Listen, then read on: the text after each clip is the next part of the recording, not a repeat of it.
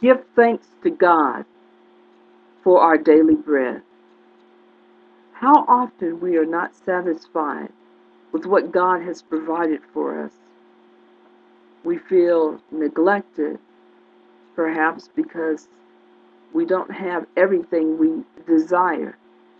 But you know what? God always provides for his children, and he provides what we need. The focus today is on give us this day our daily bread. Oftentimes we think of food. That's a natural assumption to think of food. But you know what? I think thanking God for our daily bread goes beyond that, that it encompasses or can encompass a myriad of things. For example, not just physical food, but meaning spiritual food as well. Give us this day our daily bread.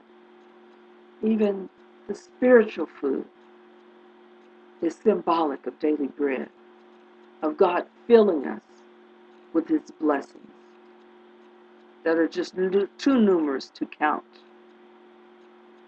Yes, daily bread can mean many things to many people. As I reflect on our, my daily bread, I think that I should be mindful that God will provide for my every need. I may not always have what I want, like many of us, different times in our life, but I've never really wanted for anything that I need. I've always been able to be provided with food and shelter. Oftentimes, we complain about the shelter that we have, but thank God that He's provided shelter, no matter what type of shelter it is. There's somebody that would always like to trade places with you. It could be a worse situation that they're in.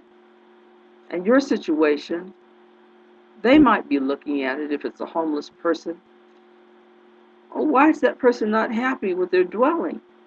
I wish I had a roof to go over my head at night.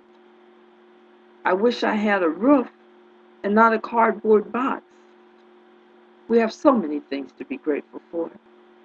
But then the one that has the cardboard box, you see, should be grateful for his daily bread too, because there are people that don't have a box to cover over with. Amen. So we need to be thankful for everything the Lord provides for us. God gave us a model prayer, and He teaches us how to pray. In the book of Matthew, chapter 5, He gives us the model prayer, and it te- He teaches us how to pray. I'm sorry, I said chapter 5. It's chapter 6 and it starts with verse 5 on how to pray. And it says, Whenever you pray, you must not be like the hypocrites, because they love to pray standing in the synagogues and on the street corners to be seen by people. I assure you, they've got the reward. But when you pray, go into your private room, shut your door, and pray to your Father who is in secret. And your Father who sees in secret will reward you. When you pray, don't babble like the idolaters, since they imagine they'll be heard for their many words. Don't be like them, because your Father knows the things you need before you ask Him. Looking at that right there and, and glean something from that. Focus in on it. Don't be like them, because your Father knows the things you need. You need he didn't say want. You need before you ask Him. So God will always supply our needs. And we don't need to worry and fret. And that was taken from Matthew 6, 5 through 8, from the Holman Christian Standard Bible, Share Jesus Without Fear, Personal Evangelism, New Testament.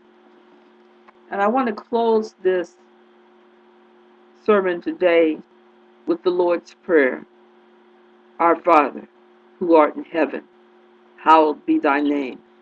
Thy kingdom come, thy will be done, on earth as it is in heaven. Give us this day our daily bread, and forgive us our trespasses, as we forgive those who trespass against us. And lead us not into temptation, but deliver us from evil. For thine is the kingdom, and the power, and the glory forever. Amen. God's grace is sufficient. Thank God for your daily bread. Thank God for our daily bread. Thank God for our daily bread.